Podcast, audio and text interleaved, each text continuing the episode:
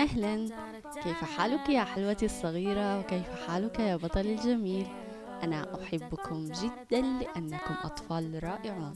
أحييكم. أنا هاجر زكي. دعوا لمخيلتكم العنان. واسمحوا لها بأن تطير. ولنبدأ حكايتنا اليوم عن بطل الهمة.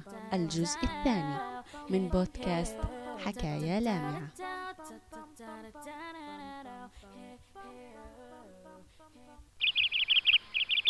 استيقظ يوسف بنشاط صباح يوم التجربة الثانية التسلق.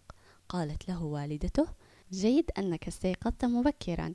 عليك أن تختار حذاء رياضيا وملابس رياضية مريحة لتساعدك على التسلق. حسنا لكن أين سيمكنني أن أتسلق؟ وجدت مكانا مخصصا للأطفال به جبل صناعي معد للتسلق. قال يوسف ينتابني شعور بالخوف. أجابت سمية لا بأس إنه شعور طبيعي فأنت مقدم على أمر جديد لم تجربه من قبل. المهم ألا يعطلنا الخوف عما ننوي فعله. حسنا. انطلق يوسف بصحبة والدته صوب المكان المخصص للتسلق. وفور وصولهما تحمس يوسف كثيرا عندما شاهد أطفالا كثيرين يتسلقون. وبعضهم قد وصلوا بالفعل حتى منتصف الجبل الصغير. عند أول الجبل رأى يوسف مدربا قد التف حوله عدد من الأطفال والمدرب يلقي عليهم إرشادات ونصائح عن كيفية الصعود. ركض يوسف نحوهم سريعا لينضم إليهم في التدريب. أخبره المدرب أن عليه التركيز على موضعي قدميه وتثبيتهما جيدا وأن يجعل الحبل بمثابة يده الثانية. بدأ بالتسلق. صعد خطوة فتعثر ثم أخرى فسقط. شجعته والدته. أحسنت يوسف استمر تستطيع فعلها. حاول من جديد وسقط. هتف بانزعاج. إنها لعبة صعبة جدا لقد تعبت. اقترب منه طفل وقال له نعم ربما هي صعبة لكنها تحتاج إلى تركيز وإلى تحمل. قال يوسف ولم علي التركيز والتحمل؟ لا أريد ذلك. أجاب الطفل علينا أن نركز حتى نصبح أذكياء ونتحمل حتى نصير شجعانا. تردد يوسف وقال أذكياء وشجعان؟ نعم هيا انهض وحاول التسلق بجانبي. نهض يوسف بحماس كرر محاولات التسلق وكان يسقط عدة مرات لكنه في كل مرة ينهض من جديد ليعيد المحاولة. وفي النهاية استطاع يوسف أن يتقدم. تسلقا معا حتى تعبا. ثم قال يوسف لصديقه الجديد شكرا لك لقد شجعتني كلماتك كثيرا لقد استمتعت. الشكر لله في المرة القادمة ستصل إلى القمة. ودع كل منهما الآخر وعاد يوسف لوالدته فسألته هل كونت صداقة بهذه السرعة؟ نعم. جميل إذا ما رأيك بتجربة اليوم؟ رائعة لقد استمتعت وتعلمت الكثير عن التسلق. الحمد لله لابد أنك تتدور جوعا. هيا لنعود إلى المنزل ونتناول الطعام. انظر من يتصل أم زهراء. السلام عليكم. بخير الحمد لله. كيف حالكم؟ عمر يريد التحدث مع يوسف. حسنا ها هو معه. أهلا عمر. لقد انتهيت للتو من تجربة التسلق وتجربتي القادمة ستكون زيارة حديقة الحيوانات. هذا ممتاز بالطبع موافق. حسنا أراك غدا وداعا. سألت سمية هل سيأتون معنا غدا؟ نعم لقد قال إنه يريد القدوم معي لحديقة الحيوانات هو وزهراء جيد صار لديك رفقة الآن. في اليوم التالي استيقظ يوسف بنشاط كالعادة. صلى الفجر ثم استعد للمضي في تجربة تخبئ له الكثير من الفائدة والمرح. عندما وصلوا لحديقة الحيوانات برفقة زهراء وعمر نبهتهم سمية قائلة يجب أن نبقى معا طوال الوقت ولا تبتعدوا عن بعضكم فالحديقة كبيرة جدا شاهدوا أنواعا مختلفة من العصافير كما شاهدوا قردة صغيرة واستمتعوا بمراقبة الذئاب والدببة وتوقفوا كثيرا عند الأسد سأل عمر يوسف وهما يقفان أمام الأسد لماذا سمي الأسد بملك الغابة؟ أظن أن الدب يستحق اللقب أكثر منه أليس كذلك؟ لكن يوسف لم يجب. فنظر عمر إلى يمينه فلم يجد يوسف. التفت يمنة ويسرة وهو ينادي بصوت منخفض. هيه يوسف أين أنت؟ لكن دون جدوى. ركض سريعا لأم يوسف وقال وهو يقاوم بكاءه. يوسف ضاع. لقد كان بجانبي لكني لم أجده فجأة. يا الله متى رأيته آخر مرة؟ كنا نشاهد الأسد. قالت زهراء علينا البحث عنه. هيا. نادوا بصوت عالي. يوسف يوسف أين أنت؟ سألوا الأشخاص المحيطين بهم عن رؤيتهم لطفل صغير شعره مموج وناعم ويلبس قميصا أحمر مع بنطال قصير أزرق اللون لكن لم يره أحد. استمروا بالبحث عنه وسمية تحبس دموعها خوفا على ابنها الغالي. أخبروا رجال الأمن في الحديقة ليساعدوهم في البحث عنه. قالت سمية زهراء وعمر كونا معا وأمسكا أيدي بعضكما جيدا. انتظروا هنا سأبحث في تلك الجهة وآتي لكم. قال عمر لكني خائف نريد الذهاب معك. أخشى أن الأسد يكون قد أكله. أجابت سمية لا لا لا. هناك قفص حديدي حول الأسد ولن يستطيع الوصول لأحد. لا تقلق يوسف بخير بالتأكيد إن شاء الله. تعال معي.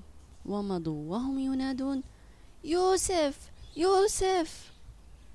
سمعوا أصوات ضحكات قادمة من بعيد وعندما اقتربوا رأوا عددا من الأشخاص يضحكون وهم مجتمعين حول شيء ما أمامهم. اقتربت زهراء منهم قليلا لتشاهد فرأت فيلا ضخما يحرك خرطومه كأنه يرقص. اقتربت أكثر فرأت يوسف أمام الفيل يؤدي حركات فنية والفيل يصدر صوتا سعيدا ويقلد حركاته بخرطومه والجميع حولهم يهتفون لهم وهم مستمتعون. نادت زهراء أم يوسف! ها هو يوسف! أسرعوا إليها فرأوا المشهد. جموع مبتهجة تشاهد الفيل يؤدي عرضا خلف القفص وأمامه يوسف هو ملك العرض. تقدمت أم يوسف ناحية ابنها ثم ضمته وهي تبكي. لقد خفت عليك. الحمد لله أنك بخير. لما ابتعدت عنا؟ لقد أخبرت عمر أني سأسبقكم إلى الفيل. لم أدري أنه لم يسمعني. أنا آسف. لم أتعمد أن أقلقكم. عم الهدوء ومضى الجميع يكملون جولتهم في الحديقة. حينها كانت سمية والصغار قد أرهقوا فقرروا العودة لمنازلهم. في المساء أعدت سمية كعكة الشوكولاتة المفضلة ليوسف وجلسوا يتناولونها مع عصير فراولة بينما يتبادلون الحديث. قالت سمية إذا هل اخترت أين ستكون التجربة الرابعة؟ نعم أريد ممارسة السباحة. جميل. عليك تجهيز ملابس السباحة إذا ووضعها في حقيبتك. حاضر. وما هي التجربة الخامسة؟ سأزور معرض اللوحات الفنية. اختيار موفق. في الصباح وصل يوسف لصالة السباحة المخصصة للأطفال.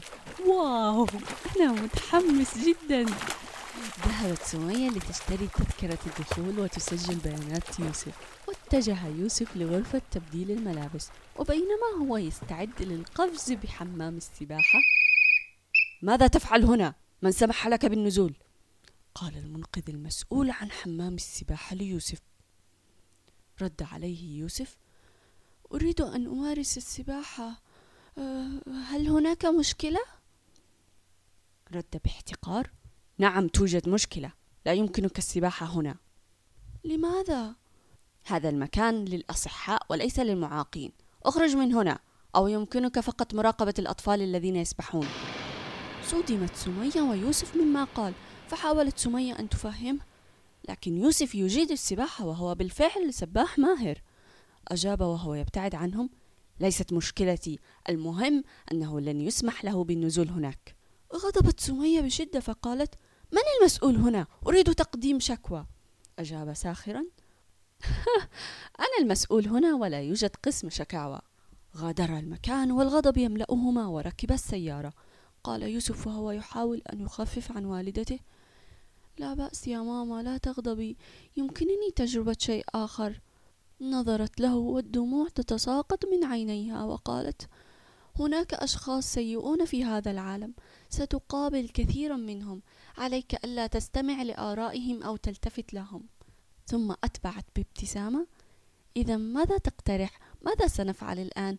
لا توجد صالة سباحة غير هذه في المدينة. قال وقد ارتسمت على وجهه ابتسامة تشي بأنه وجد فكرة ما. وجدتها. فكرة رائعة أن نذهب إلى البحر. نعم وهنا نستطيع السباحة كما يحلو لنا. استمتعا بوقتيهما حتى اقترب موعد غروب الشمس. وهما يتبادلان الحديث على الشاطئ. قال يوسف ماما أريد تغيير تجربتي الأخيرة. ماذا تريد إذا؟ قال بتردد أه لكن لا ترفضي. أجابت فورا بالتأكيد لن أرفض وسأفعل ما بوسعي. قال أرغب بزيارة المركز الخاص بذوي الهمم. تعجبت وقالت هل أنت متأكد؟ نعم ما حدث معي اليوم أشعرني برغبة في زيارة لكل من خلق بيد أو رجل واحدة. والأطفال الذين لديهم إعاقة. ابتسمت سمية وقالت رائع لا فخورة بك لكن يجب علينا فعل شيء قبل الذهاب غدا. ما هو؟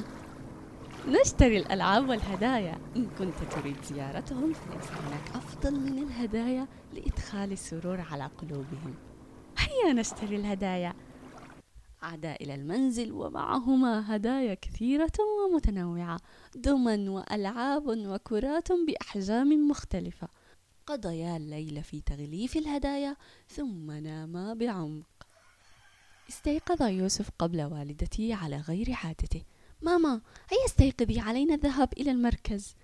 نظرت له سمية بابتسامة ثم نهضت لتستعد للتجربة الأخيرة. في مركز الهمة لذوي الاحتياجات الخاصة. رحبت المديرة بهما بلطف وقالت ليوسف عندما أخبرتني والدتك بالأمس عن تجاربك ورغبتك في زيارة المركز أحببت أن أرتب لك وقتا خاصا تسعد خلاله فوق خشبة المسرح لتقدم ما تريد أمام جميع من بالمركز ما رأيك؟ أومأ يوسف بالموافقة مرت دقائق من الحيرة على يوسف ماذا سيفعل؟ ما الذي سيقوله أمام مئات الحضور؟ هل يوزع الهدايا ثم يغادر؟ تجمع الأطفال والكبار من ذوي الهمم في قاعة الاحتفالات وجلس كل منهم على كرسيه. حان موعد اللقاء.